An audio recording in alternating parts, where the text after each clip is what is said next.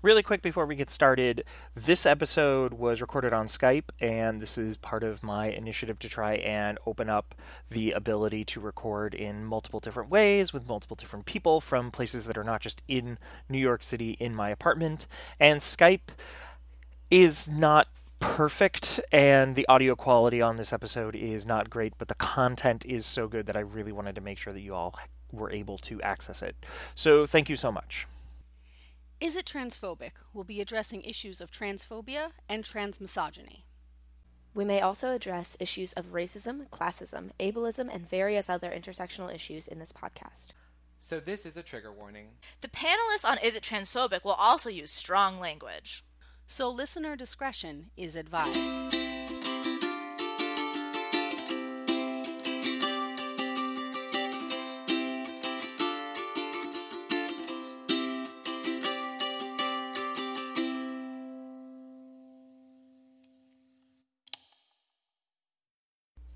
Hey, everybody. So, we recorded this episode a little while ago, but it's taken me some time to edit it, and um, we're now in the middle of a global pandemic.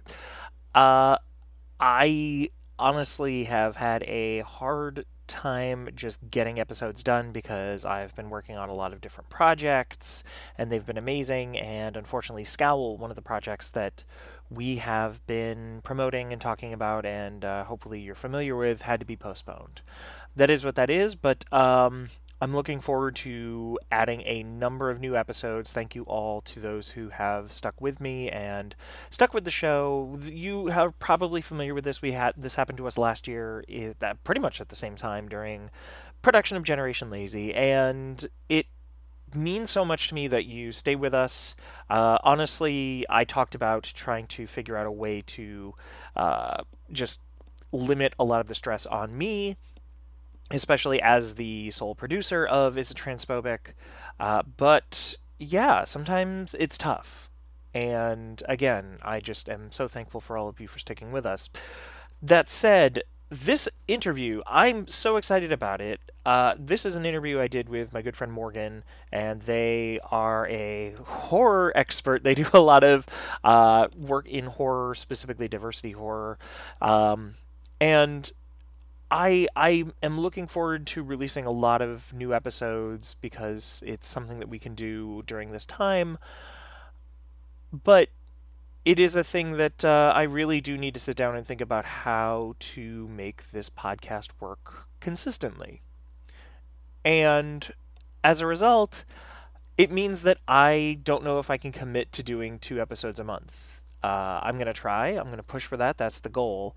But there might be months where there are no episodes. There might be months where there are three episodes. There might be months where there's an episode. And part of that is because I don't make enough money off of the podcast and I need to focus on places that will pay me money. That's just how it is. Uh, for those of you that support our Patreon, thank you all so, so much it really does make this a lot easier, but um, I mean, it's definitely not enough that I can quit any of my day jobs. Uh, that's just the reality of it. So, thank you all so much. Please enjoy this episode. Please enjoy the episodes that we're going to be putting out. We're talking with a lot of really cool people, uh, and we're still looking at new ways to make the podcast work in some tangible fashion so that we can keep releasing regular episodes. But um, yeah, thank you all. Hello, my name is Ashley Lauren Rogers. I'm she, her, or they, them pronouns, and today I'm being joined by Morgan Payne, and I use they, them pronouns. Yay!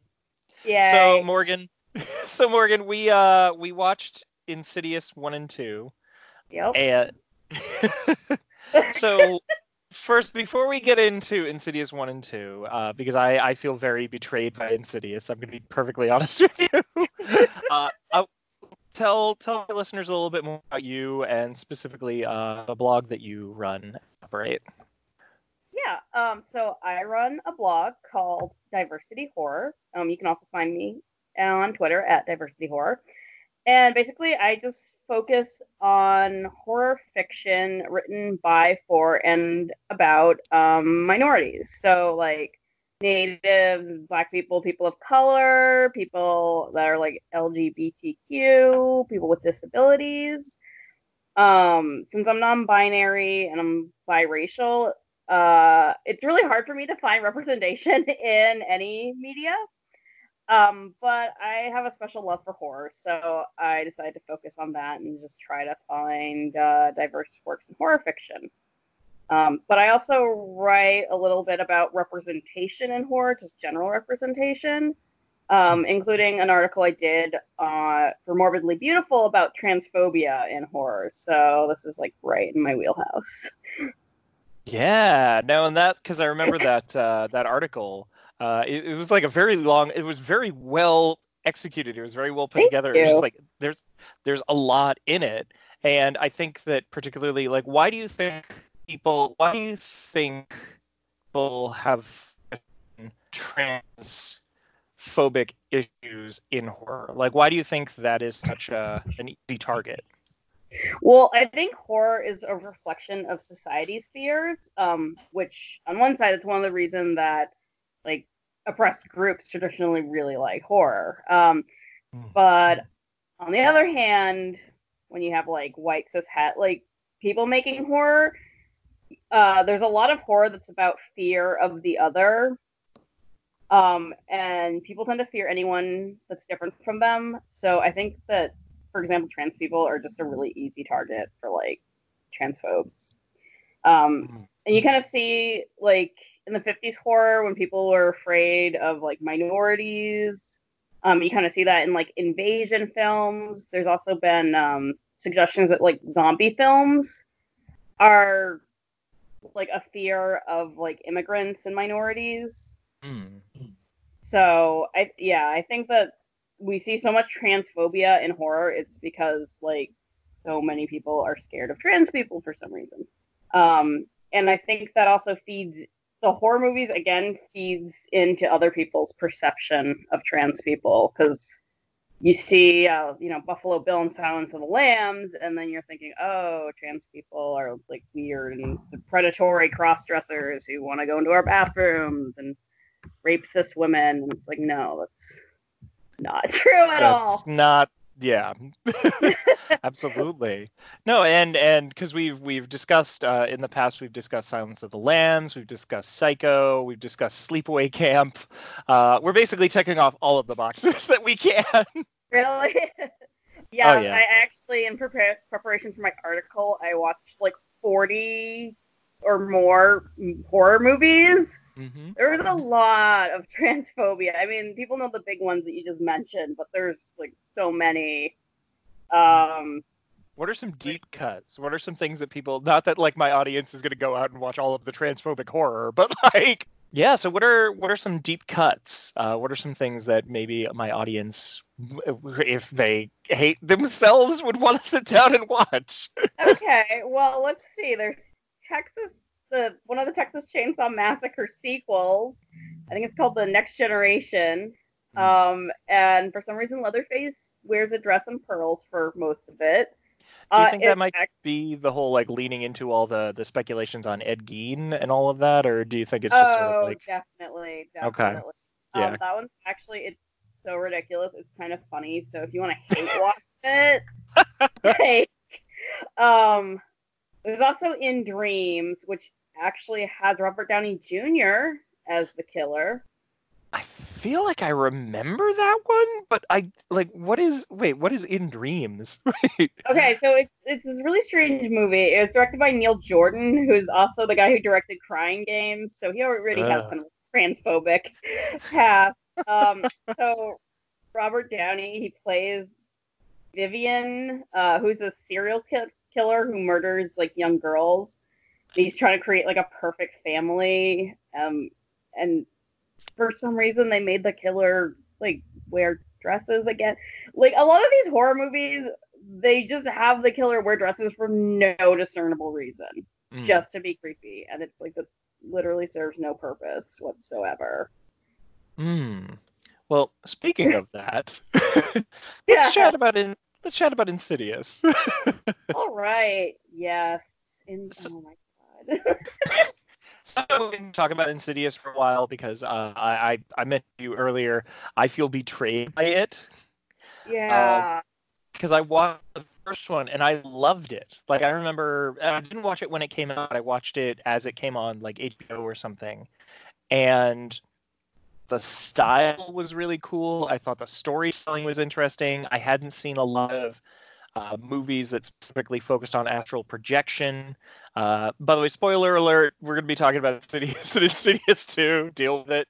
Um, so yeah, like I, so for me, it just it felt like a breath of fresh air, and it really kind of got me onto looking at uh, James Wan's work as like, oh, I, this is a person I need to keep watching.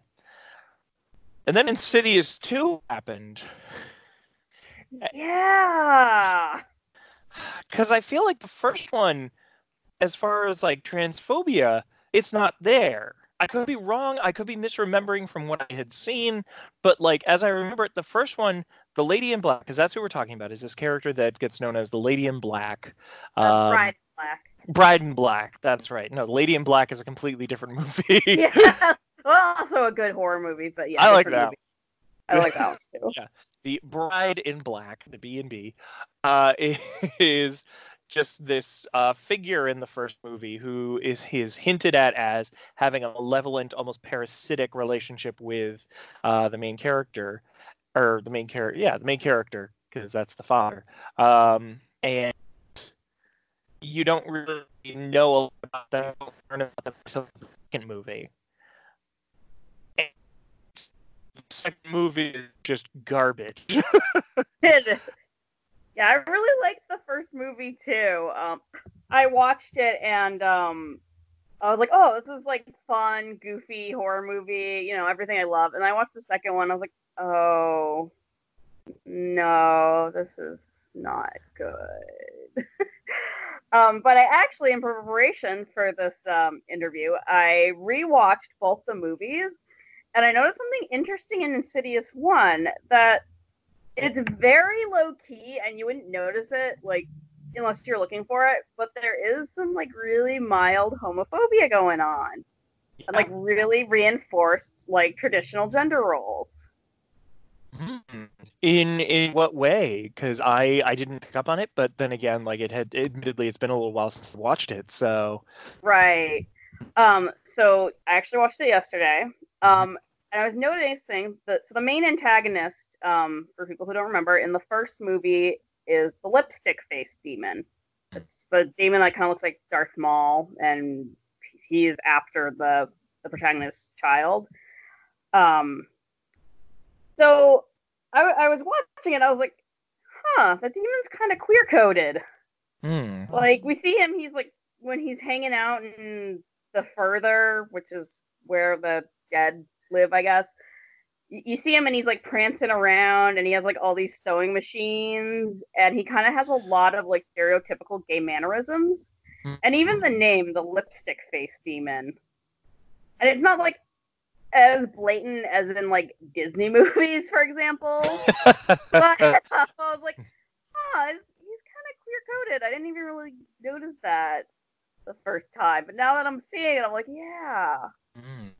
Um, the other thing I noticed was there, there's a lot of reinforcement of traditional gender roles in the first movie, which I thought was interesting. Like uh, Renee, who is Rose um, Byrne's character, um, she's a stay-at-home mom and she's got a creative job and she takes on the majority of the child care while her husband like goes to work and he doesn't really help with the kids that much. Hmm. Um, and she's the emotional one. She's the one who picks up on the spirits and um, is like hysterical trying to protect her kids, whereas Josh, who's played by Patrick Wilson, um, he's like shown as being the more logical, rational one. and He thinks she's just being hysterical. Um, so, so that was something like I hadn't noticed the first time, but they kind of have this more traditional marriage. So the husband works and is rational and logical, and she's emotional and stays at home with the kids. Mhm. And if you look at the kids' rooms too, like Dalton, the son, his room is very blue and it's covered in like trucks and boats and very traditional masculine kind of interests. Mm. Whereas his little sister Callie, her room is like bright pink, and everything she owns is pink and frilly and white. Um, and then like Elise, um, who's the the psychic, she's the one who's shown as being the more emotional, nurturing one, whereas her assistants Specs and Tucker, they just handle all the technical stuff, but they're kind of like awkward when it comes to any kind of like emotional bonding. Which I will also admit, it felt almost like two completely different movies once tech people show up. Yeah. Like, I don't know. It's weird. Like I'm trying. I've been trying to put my finger on it because, like, I know I've been going on and on about Bong Joon Ho and how much I really love his movies because they just change on a dime. This one doesn't do that, but it's just it feels like a completely different movie when the tech people show up and the psychic shows up. Oh, It's just like what? what? Like, yeah. they're they're goo- they're funny, but yeah, they're definitely kind of they they remind me of someone who would like show up on The Big Bang Theory. yeah. Actually, yeah. One of those like awkward, like kind of sexist guys. so yeah, when I, I was rewatching the first one, I was like, hey, there's like all this stuff I didn't even pick up on. Okay, I can totally see why they would make like the gender non-conforming person the villain. Mm. They're they're very Yeah. about like traditional gender roles. And and I think a lot of um like and just to be clear, just because you uphold a lot of things that could be considered a traditional gender role doesn't mean that's bad, et cetera, et cetera. Or, and Exactly. it could be yeah, and it could be setting up something, but unfortunately when you reinforce all of that and then have queer coded villains, it's like, okay, well we're showing the stasis, and stasis means hetero and absolutely falling in line with uh, gender expectations and it's just like that's stasis what needs to happen after that stasis and that change that has been made has to be positive towards the queer community or else it's literally just saying you are ruining you are ruining straight society by queering it up Yeah, basically. And there's even a joke in the second movie, like um, it's Specs and Tucker, and I think like it- Specs is like excited about something, and he pats Tucker on the knee, and then he leaves his hand there, and like Mhm. Tucker glances at it, and it's supposed to be like a joke that it's like, oh my god, guys are touching each other, that's weird, Mm. and I'm like, that's that's not funny. Why would like men can be affectionate with each other, like. yeah i mean yeah i guess that was funny in the year 2000 and even then it wasn't it was still very toxic but sure we laughed about it back then Yeah, But, and they even like- make another joke in the second movie with um they're like in the Bride in Black's room and they're like, Oh, there's too many girly things for like a boy's room. And Specs is like, Oh, he, look, he has a dollhouse. Boys don't have dollhouses. And Tucker's like, Oh, I had a dollhouse. And again, that's supposed to be a joke. yeah Like, but it's not funny. so he had a dollhouse. Who cares? Yeah, and plus, like, and I, I will admit, I have a uh, friend from back home, uh, who was, who is still a cis male. We're not necessarily friends anymore, but like, who was a cis man, and he had a dollhouse because guess you can create entire stories with your GI Joes in that dollhouse. like, Oh yeah, my brother and I used to like play with a dollhouse. It's like they're toys don't have a gender. It's, they're not gendered. It's yeah, people, but people again, are this movie was kind of reinforcing that idea. Yeah. So let's talk a little bit more about uh, the Bride in Black as we learn more about this character in Insidious 2. The the major thing that I picked up on is like so first off, while we're talking about the Bride in Black, we're either going to refer to the character as the Bride in Black or the character's name is Parker. And we're going to refer to Parker as he him uh, and I'm I'm making that specific choice because he was he essentially like fought very hard to be a man. He is a man. He just happens to also be a cis man who is being forced to live as a girl by his mother, which has a whole lot of other things to it. Yeah, But- that's a. Uh, I'm uh, I'm just I'm so sick of this trope. I'm so sick of this trope, especially because this uh, the thing I just described. I am sure audience members, because as I was writing it, I was having the feeling, could feel like, oh, I can identify with this, and then it's just like, oh yeah, I'm being forced to be in this box because of this and the other thing, and because my parents are forcing me to, to be in this this gender box.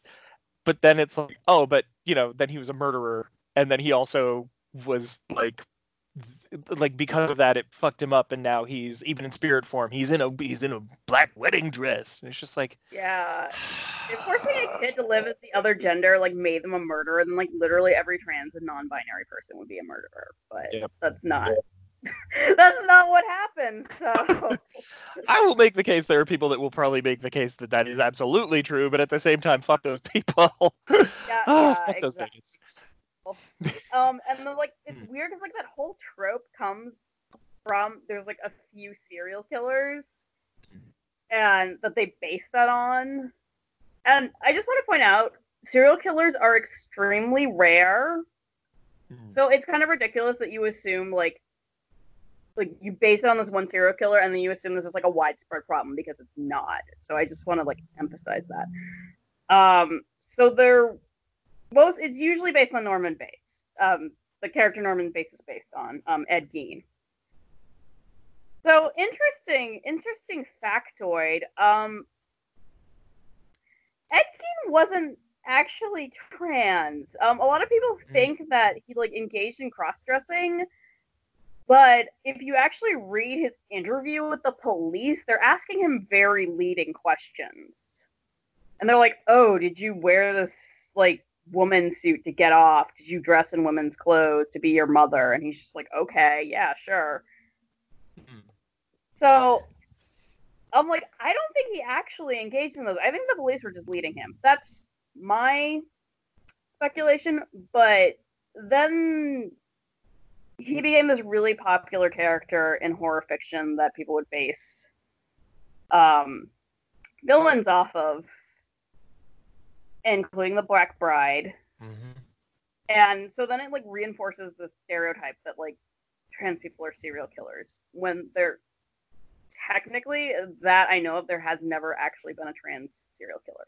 There's a serial killer who cross dressed, but that that's that's it. Yeah. and Yeah. ah, yeah. so with uh with the bride in black with Parker, um there's there it just because they went into the details, it's not stupid in my opinion. Like, yeah. if they I- just oh my god. like, uh, and I will say I absolutely loved Parker's mother Oh, She was pretty awesome. God, like she knew was. She knew what part she was playing. It's like, oh, oh, I'm in sleepaway camp. Fantastic. Like, yeah. I'm just gonna overdo everything. It's like, what's this? What's what does it say there? It says Parker. That's not your name. That's not your name. And the, So the thing is, they didn't even need to like include the cross dressing. Like uh, she was scary enough. Just having an abusive mother is scary enough. There's like no need to include the you have to be a girl. Yeah, and this and this is what killed the movie franchise for me is that like I was with it in in in epi- episode one in the Phantom Menace, you know. Yeah, Uh, but I was with it for original Insidious, and then we get to the second one, and it completely changes everything, and it's just like I felt betrayed. I know. I'm like, it was so fun, and I'm like, this is not a good movie. This is a stupid movie. We also don't get to like know Parker that well. We learn about his background, mhm. but I would have liked to like get to know him as a person. Like we know that he was a kid, and he was like a good kid, and his mother forced him to like murder people and abuse him, and then suddenly he's an adult and he's like totally into murdering people, and I'm like, there. It's kind of a jump.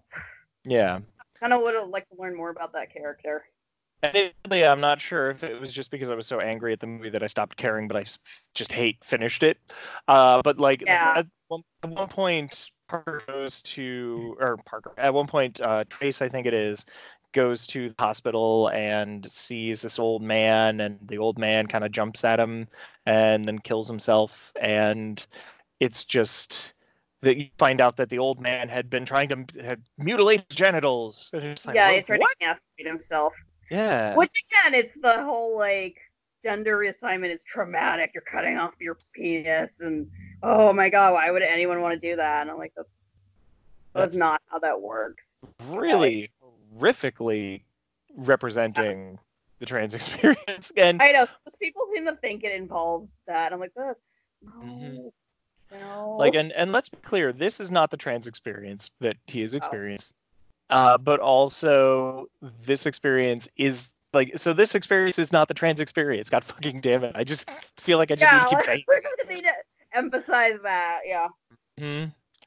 yeah. like so I just this movie I I wanted to have like real conversations and it's just making me angry. So Well, um, so another thing I noticed about the Bride in. Black. So when I was doing research for my trans representation of horror article, Mhm. um, which goes into a lot of these issues in a lot more detail, um, one of the things I noticed is in horror movies, uh, trans people are either a victim or they're the monster, for lack of a better word. They're the killer. Mm. Um, and in terms of like trans monsters, I noticed there's three major categories. Um, one is there are people with mental illness, and that drives them to kill, and it's implied that that's what also makes them trans, that Mhm. it's a result of mental illness. Um, there's also the predatory cross-dresser, that's another type, um, which is basically cis men who dress up as women in order to commit crimes.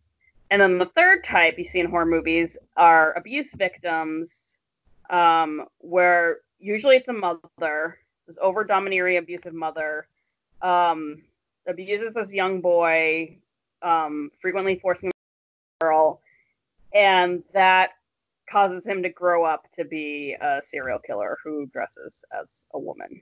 Um, and of course, I, I'm saying it's a it's a cis man dressing as a woman because a lot of these movies don't really understand the difference between someone who cross dresses and someone who is trans.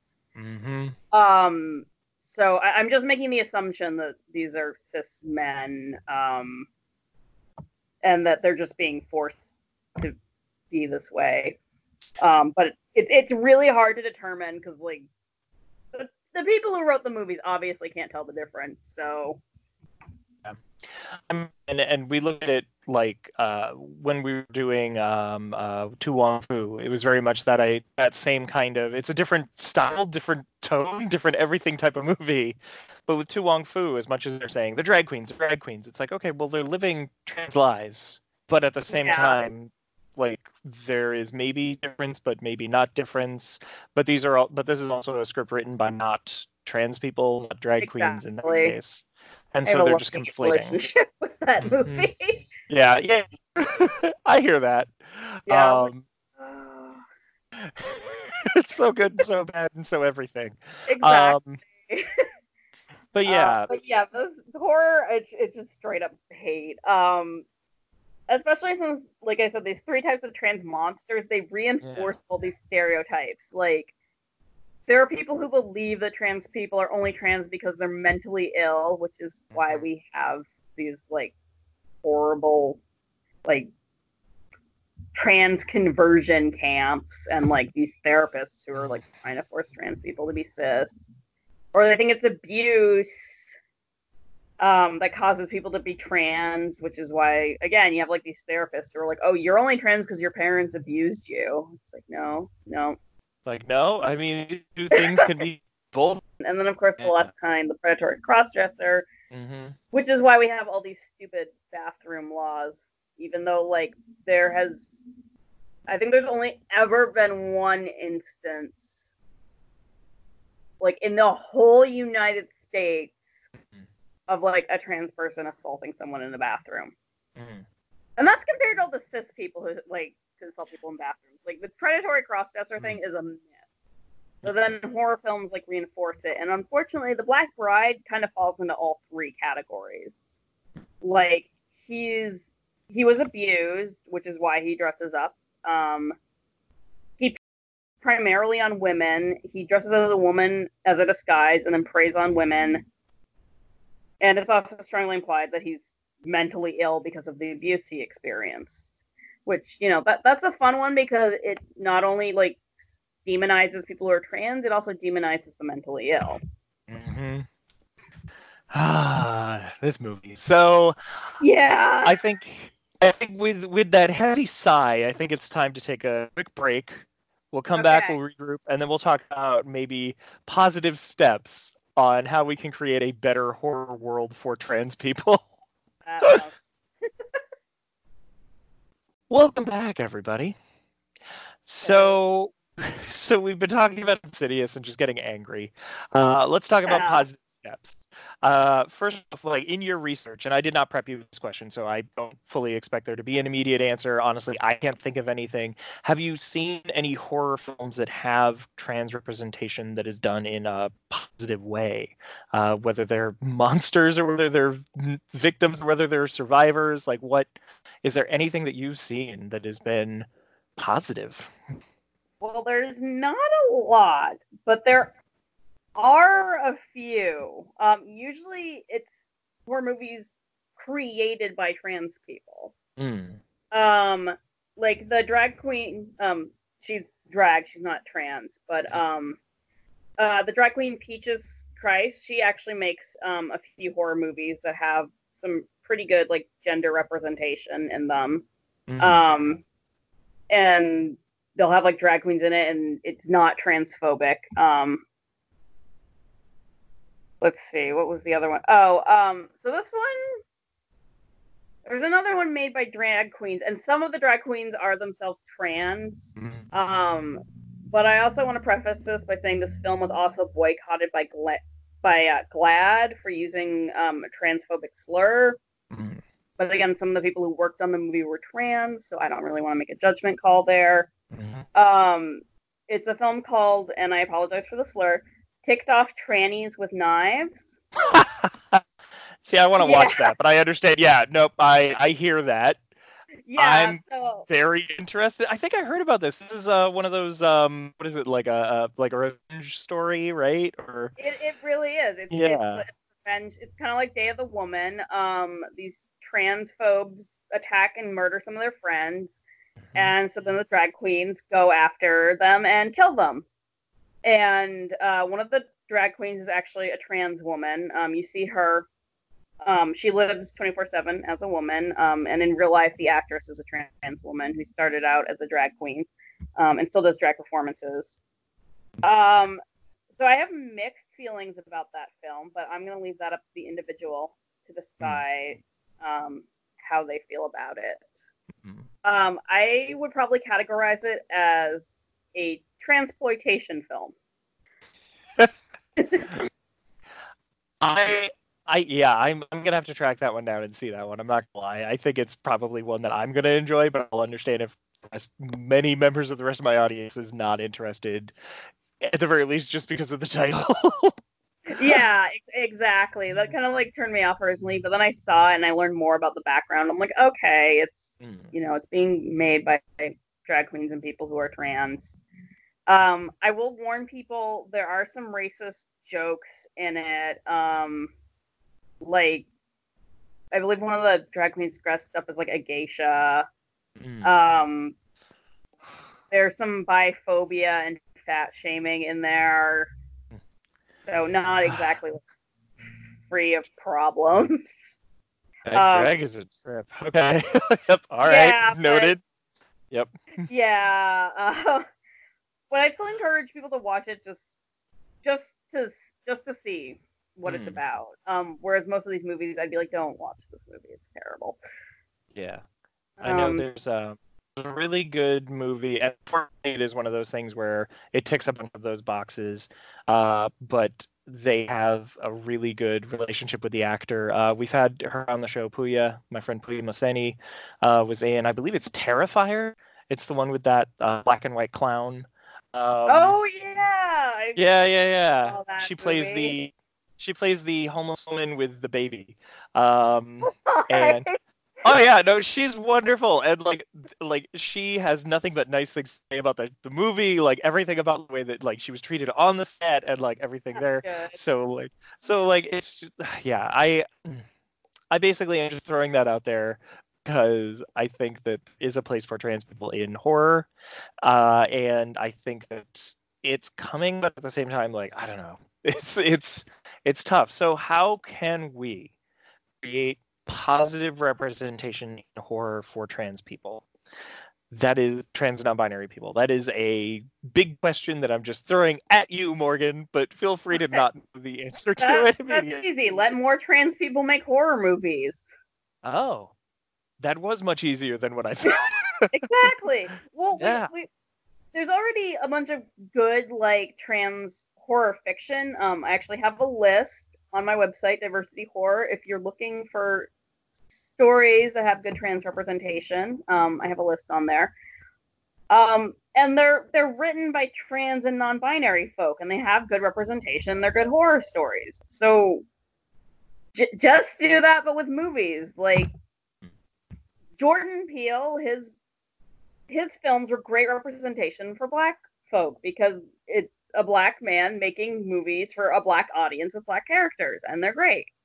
Hmm. Um, so it's, it's not like this whole complex, like how do we do better representation? Just let trans people tell their own stories and write horror fiction and make horror films. Yeah. Because I think I think the trappings that Insidious is falling into is literally trying to emulate a bunch of horror trope that they grew up with and loved. And again, like I brought up Sleepaway Camp in this. Yeah. Uh, and so much of that is because the people that they were uh, poorly or accurately representing were not in the room. And I veer more towards poorly represented, but like the people exactly. there, but because of that, because they weren't in the room, because they weren't allowed to be in the room for whatever reason, uh, it showed up as something that you like. It, it showed up as a very shitty thing, and as a result, the parts are shitty. So, Exactly. hmm That's what happens. You try to represent a group, but you don't know that much about the group, and you don't get any input from them. Like, Yeah. A- and that's why we've had so many transphobic horror movies because trans people, like you said, they weren't in the room. They're not the ones writing these stories. They don't have. They're not allowed to have any input on these films. Um, so just just getting trans creators, I think, would fix the pro like help the problem immensely. I don't know if it would like necessarily fix it completely, but but at least it's a start and you've got people in the room now one of the arguments that people make in all of these types of movies where the character it's basically that well this isn't a trans person this isn't a Oh. trans which is a thing that i stated in a positive way before but it is also the argument that many people use to diminish the fact that when you say this is transphobic it's like it can't be transphobic that person's not trans like Oh. what how do you, how do you Well, first of all, I point out that they're being like those assholes who are like, Frankenstein is the mo- is the doctor, not the monster. It's like, yeah, we already know that. You don't need to like be pedantic. Uh, Not to mention the monster was technically the son, so also a Frankenstein. Thank you. yeah, exactly. But yeah, anyway. you can also make the argument that the doctor was the true monster. Anyway, Yes. uh, Yes. yeah, well, they're being pedantic, but Yeah. So the thing is, like, it doesn't matter if they're not actually trans. They're still fulfilling all these trans stereotypes. It's still transphobic. Um, and a lot of people in the audience aren't going to know the difference between someone who's non-binary, a cis person who processes, or a trans person. Like, I, I remember reading the comments on an article. I I know don't read the comments, but I guess I'm a glutton for punishment. um, about trans women being able to use the women's restroom, which they absolutely should be able to. Um, but then you get all these like cis people and turfs and transphobes and whatnot um, commenting. They're like, "Oh my god, no, it's men in dresses," and inevitably somebody always references Silence of the Lambs, and I'm like, so clearly people are not understanding that Buffalo Bill was not a trans woman Mm-hmm. like the majority of people who saw that film were didn't understand that and they'll refer to trans women as men in dresses and reference like Buffalo Bill, or they'll make jokes about Sleepaway Camp. So these films are having a harmful effect on trans people. It doesn't matter if technically the character wasn't trans. Like the filmmakers don't even seem to understand the difference. Why would you expect like the audience to understand the difference? Yeah. And and even then like Buffalo Bill is a weird case specifically because it is literally like the the original novel is just fucking garbage. I'm never gonna like I'm gonna sit down and read it based on everything I've heard. But like the source material it was based on in Buffalo Bill was based around uh, absolutely is just anti-queer, anti-everything. So it's like okay, you're starting that base, and then Buffalo Bill. There's I hold the I hold for the opinion that yes, maybe Buffalo Bill might have been trans, but at the same time, like, why is Buffalo Bill also a Nazi? Like, he, he has a quilt with a swastika on it. It's just there to show you that. Like, it's there's so many things that don't add up. Just like you just literally wanted to create a monster, so you created a fictional monster. So fine, but like, and I'm not well, saying Nazis hated trans people. Why would you have a trans Nazi? That makes no sense. yeah. Uh, so, uh, but but yeah, like yeah, yeah, no, and yeah. that's all I'm gonna say now. Just yeah, no, yeah, no, yeah, yeah, no. Yeah. Yeah. Ugh, Well, it's, this movie, um, this movie has broken me. I, uh, I, I mm, Sorry. betrayal of this movie. I think I'm desensitized because, like I said, I watched like 40 transphobic horror films, and I'm just Mhm. like shell shocked at this point, so now nothing fazes me. but yeah, it was so bad when I was watching those movies. I binge watched them all at the same time. Don't ever do that unless, yeah. Mhm. But um, the problem with movies like this, Insidious 2, is they, they reinforce these stereotypes that any kind of gender nonconformity is bad. So Mhm. even if the character is not technically trans, it's still saying that it, like if you don't conform to these like cisgender like heterosexual gender roles, then you're a monster. Now, let me ask, uh, and this is just pure speculation. I haven't been able to find anything that states yes, they knew 100%. Do you think that this was from like planned from the beginning? Like, is there anything in the universe or the way that it was made that kind of makes you think like, okay, they knew where they were going with the characters and they were like building up this universe, or was it just like, well, the first one was great. Fuck, what do we do now? like, Yeah, I don't I don't know. Like I, I honestly I think giving them too that's giving them too much credit they planned that far ahead. Um, I think they knew the Black Bride was gonna be the villain. I don't know if they actually knew they were gonna make the Black Bride a man. Um, again, I, I honestly, I think he's just like he writes himself this ending, and he's like, okay, where are we gonna go from there? Um, and the director who who made Insidious also created the Saw franchise. And in Wait. Saw, I kind of got the same impression that he'd like write himself an ending, and he's like, okay, let's just bullshit from there. I do like Saw, but that, that's definitely like the impression I got. Um, so I, I don't know if it was planned. Hold on, I uh, just looking that up because I know the director of Insidious was James Wan. Yeah. Um, did he Also is create responsible Saw? Wait. Yeah, he did. He was responsible for Saw. In fact, in the first movie, you see um, the the jigsaw puppet, Billy the puppet. There's a drawing of him on the chalkboard in the um, teaching scene, in the classroom scene.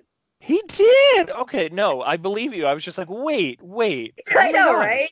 No, like I that ah that blew my mind. Okay. Yep. James Yeah. Wan's a complicated filmmaker. So okay. yeah, go back and rewatch the movie. There's that little Easter egg. There's Billy the puppet on the chalkboard. Oh. Okay. Yeah. So Yeah. Yeah, like I think with Saw, I don't know if he like planned this whole thing out ahead of time. I think he was just like going film by film and be like, let's see if we can get another one made. Yeah, honestly, as far as like that attitude, I I can't anything other than respect for it. It's just like, all right, fine, yeah, get get the money while you can. Yeah. Uh, but, but at the same time, it's just like, yeah, I think maybe like based on everything that I've seen, like there's a lot that was in place that's like, okay, we know we want to try and push for another one, so we're gonna make sure that we have this other uh, undercurrent of the story, and it is kind of a creepy story. This idea of like this parasitic thing that is like getting closer and closer to uh, a child. And in Right. the end, it's like, oh, it got to the got while he was young. Yeah, it's the first one is good. I liked it, but Hmm. then they and like the idea of the films is good. They just had to throw in this transphobia, and there was like literally no reason. Yeah, and I I wonder, and again, like this is speculation. I have not read in the things that I have read. No one has gotten necessarily to the bottom of like a lot of the inspiration behind the Bride in Black, but uh, ultimately, like I wonder if a lot of it is that they had a male actor physically embodying the Bride in Black, and so people might have been calling him out on it, or like I don't know. It's like, or even like, because that's a that's a thing in movie monsters for even uh, female movie monsters is a male actor might portray that character in the suit because it just makes sense for stature and for et cetera, et cetera. But at the same time, and again, I'm just speaking on speculation on that. It's just okay. Well, and then he, and then they made it worse. I'd be like, no, no, because it actually was a man. I'm like, you didn't have to do that. It, it could have just been a woman, and you were just using a male actor. Mhm. Sometimes with the costumes, you know, that's what you have to do. Like, Mhm. I, I don't know if this is true, but I heard that like in Lord of the Rings, most of the orcs are actually like women in costumes. I had heard that as well. Yeah. Yeah, and just because that like it was easier for the costume department or something, and I'm like that that's a totally valid reason. Like Well, that and that is a thing that, um, especially over here in the U.S., and depending on like regionally, like specifically up here in New York, I have a good friend who is a cis woman, uh, but has the ability to ride horses, and Right. it's actually very hard to find people who know how to ride horses in New York. And so they will put a fake prosthesis on her, fake mustache, everything like a big hat to kind of hide her, and sh- ride horses or Yeah. like work with the horses in this like hit- ridiculous like mustache that they've taped onto her face. like, uh, Yeah, and so it's for, like, like- yeah, yeah, for minor roles like that, I don't I don't necessarily think there's anything like wrong with doing that. You know, yeah. you, you, you if if it's like a specific skill set you need, then you know sometimes that's what you got to do. But then adding this whole backstory, like to explain why they had a male actor portraying the Bride in Black, though, they they were fine. They didn't need to add that, and then they just made it like five thousand times worse. Yeah. Like I, I will say the things that I did like about the movie and the first movie and why I was kind of pulled in is because like I really liked the way it was shot. I really liked how it was mostly practical effects. I think with everything, everything has like at least a little bit of a digital polish, but like I was mm-hmm. looking at a lot of the behind the scenes featurettes and all of it was it was all practical effects. And again, there might be some digital polish, but like all practical effects were shot um and it just like you can tell you can feel that you can see that and it's just like yeah it's it's a lot creepier when you know it actually exists even if it's like yeah, definitely. ah I prefer practical effects in horror too. yeah.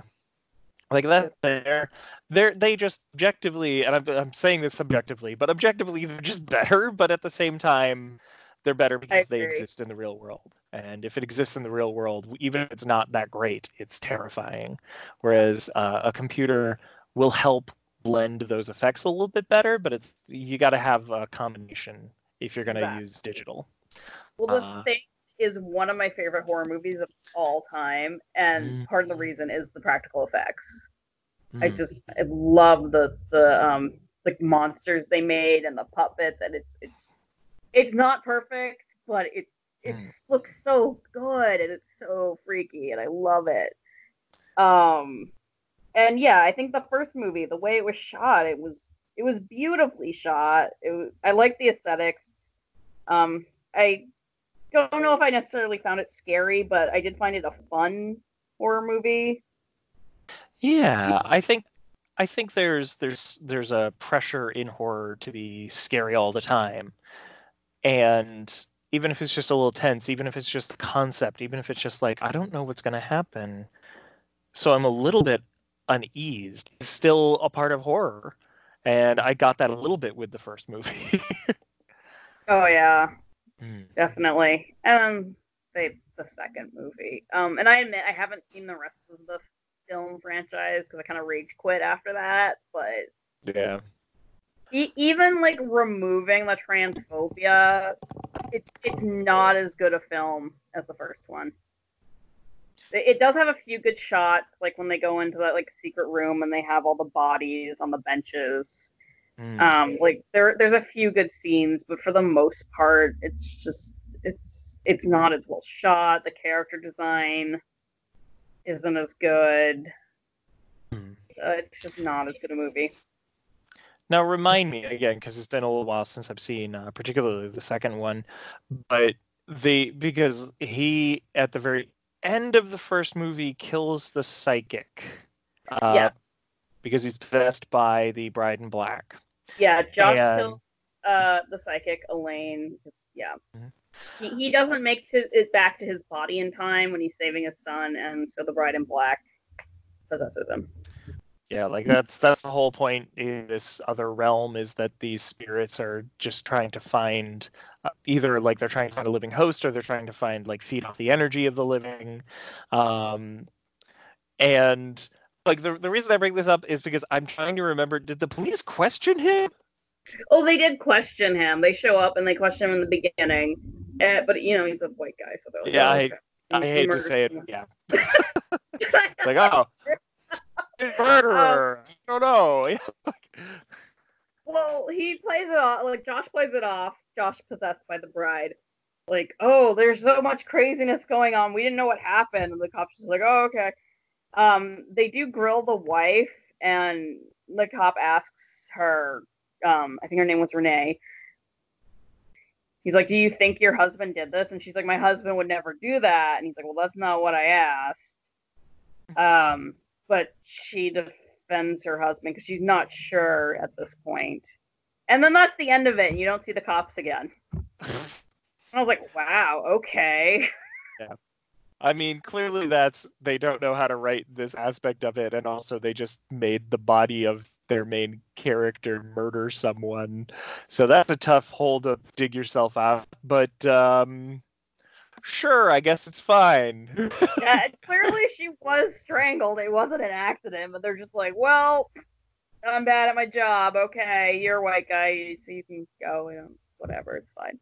and remind me again at the like when the when Parker is possessing uh, Josh. Josh never cross dresses, right? Josh never puts on a dress. No, um, but it's also because he's he's pretending to be Josh, so that would be a giveaway. But um, no, even in private, he never cross dresses or anything. He does talk to the ghost of his mother, um, but that's about it. That's a, that's another that's another running theme in these.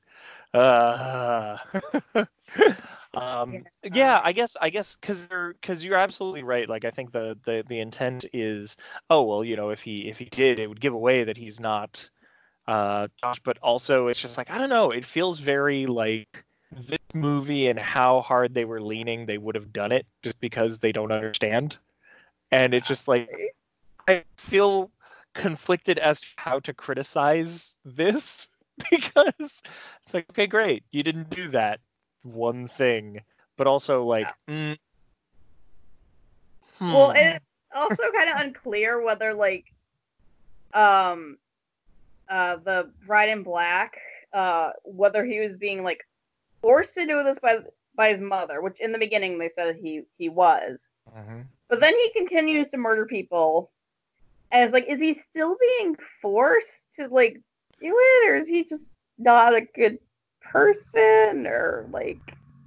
like at a certain point that's just who you are Yeah, I was very confused whether they were like saying, "Oh, the bride in black is evil," or "Oh no, they're the victim of abuse," or if this was like a cell situation where like the young kid was innocent but the adult was the monster. There's another thing. There's like a child ghost. Um, Mhm. of this character, and then there's the yeah. whole post, and I'm like, what? We've got time travel now. If Oh. we kill the mother, then the child won't have been abused. It's like that's not how time works. yeah, and they visit Josh's like childhood self, and they're like, Josh, show us where we can find the bride. I'm like, why are we why are we time traveling all of a sudden? Oh. Okay. So I think that's all I can stomach of this movie. Okay. Um, yeah. oh my god, Insidious. Also, oh, the only other thing is, hold on, I'm gonna look it up again just to make sure while we're talking. I may be misremembering this, so I might be eating a little bit of humble pie in a moment, but I believe the insignia for Insidious uh, initially had the S and the I red, which means absolutely nothing uh, other than yeah, it just why is C like why is yes in Spanish? I don't know. Yeah. I just Google it. I'm like, oh my god, you're right. In, In- yes dias? Like what? I don't. Yes, yeah. yeah. I, It's like what are you signifying? What are you trying to tell us? I don't know. It's probably like some super deep meaning, or they just thought that it looked cool. The designer's just like, I'm just gonna make it red. Okay. Well, you know, we can't just we can't just have it all white. That'll be boring. It's just like Yeah. yeah, but what is this? Kind of, or or maybe they're just like, oh, it's gonna be like hilarious watching the fans trying to figure this out. we got such a deep story. They're gonna go in there and be like, why? See, indeed. No.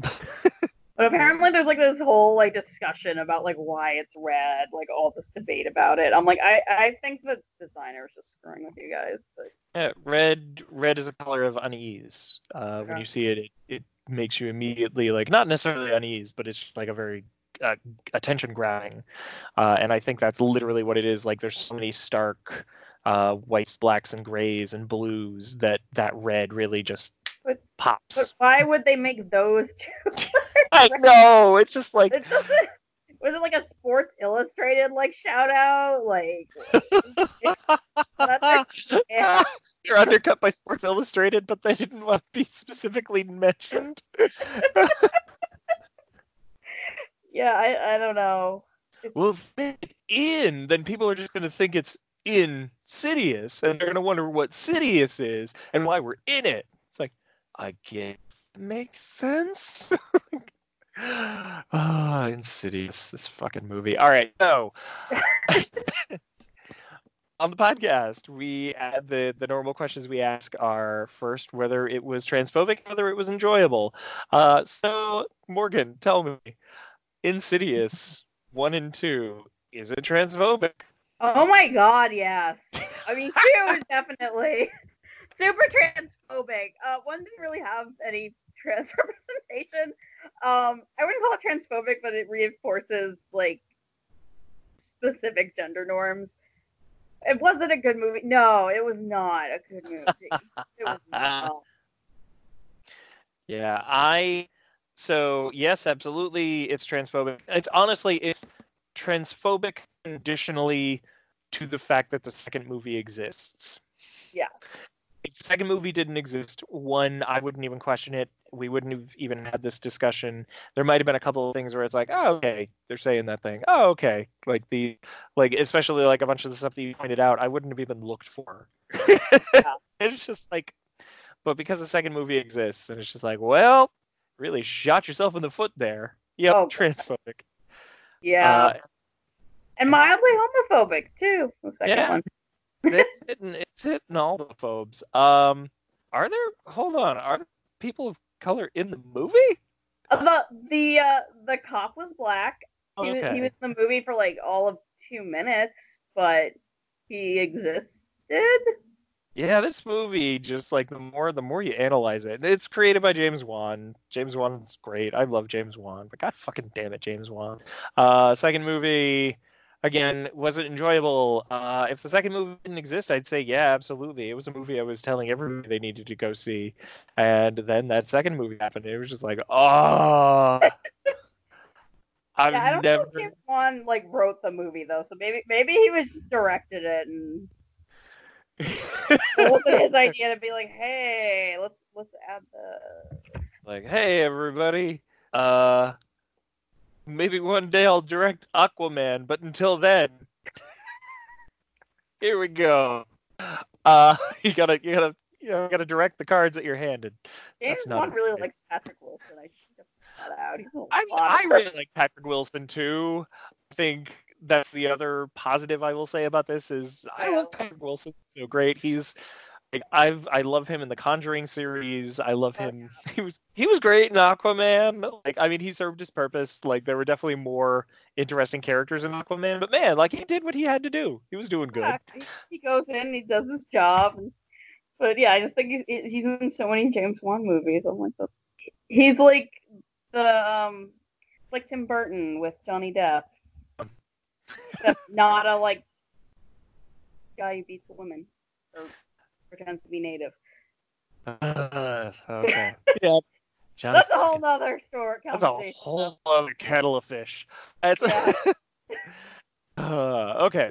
So now that we've uh, talked pretty much about Insidious, but mostly about just other horror things, that was the real reason I wanted you on here was just to talk about like trans and non-binary representation in horror. Uh, we just needed a lens. Um, so tell people how to find you, find your blog. Uh, what do you what do you want to tell people?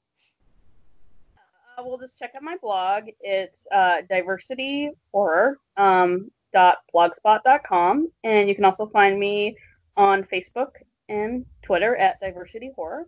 Um, I always love suggestions for uh, books to add to my list or to review. So if you're a trans or non-binary creator and you're writing a horror book, let me know and I'll post it on my website. Um, yeah, that's that's pretty much all I want people to know. Just like to promote diverse horror and good diverse horror, not not Insidious too. Basically, if you're not writing Insidious 2, then yeah. Yes, if your book is transphobic, I shall not be posting it. But if, if it's got good representation, then yes, I, I would love to share it with my readers. Awesome. Uh, on our end, obviously, you can go to bit.ly slash is and see all of our episodes that we have posted. Uh, they're posted, I mean, you're listening to right now, so that's great. Uh, you can also find us on Twitter at is it transphobic. Uh, we do have a Patreon, patreon.com slash is it transphobic. I'm terrible at Patreon. You know that I love you. You're wonderful. Thank you so much for helping me defer at least some costs so that I can make things happen. Uh, and yeah, thank you all so much for listening. Thank you. Is It Transphobic was produced, edited, and coordinated by Ashley Lauren Rogers. The Is It Transphobic logo was created by Phoenix Sweeney, and you can see more of their work at tinylionroars.github.io. The original music you heard was all created by Vivian Aladrin, who you can find on Bandcamp at vivianaladrin.bandcamp.com.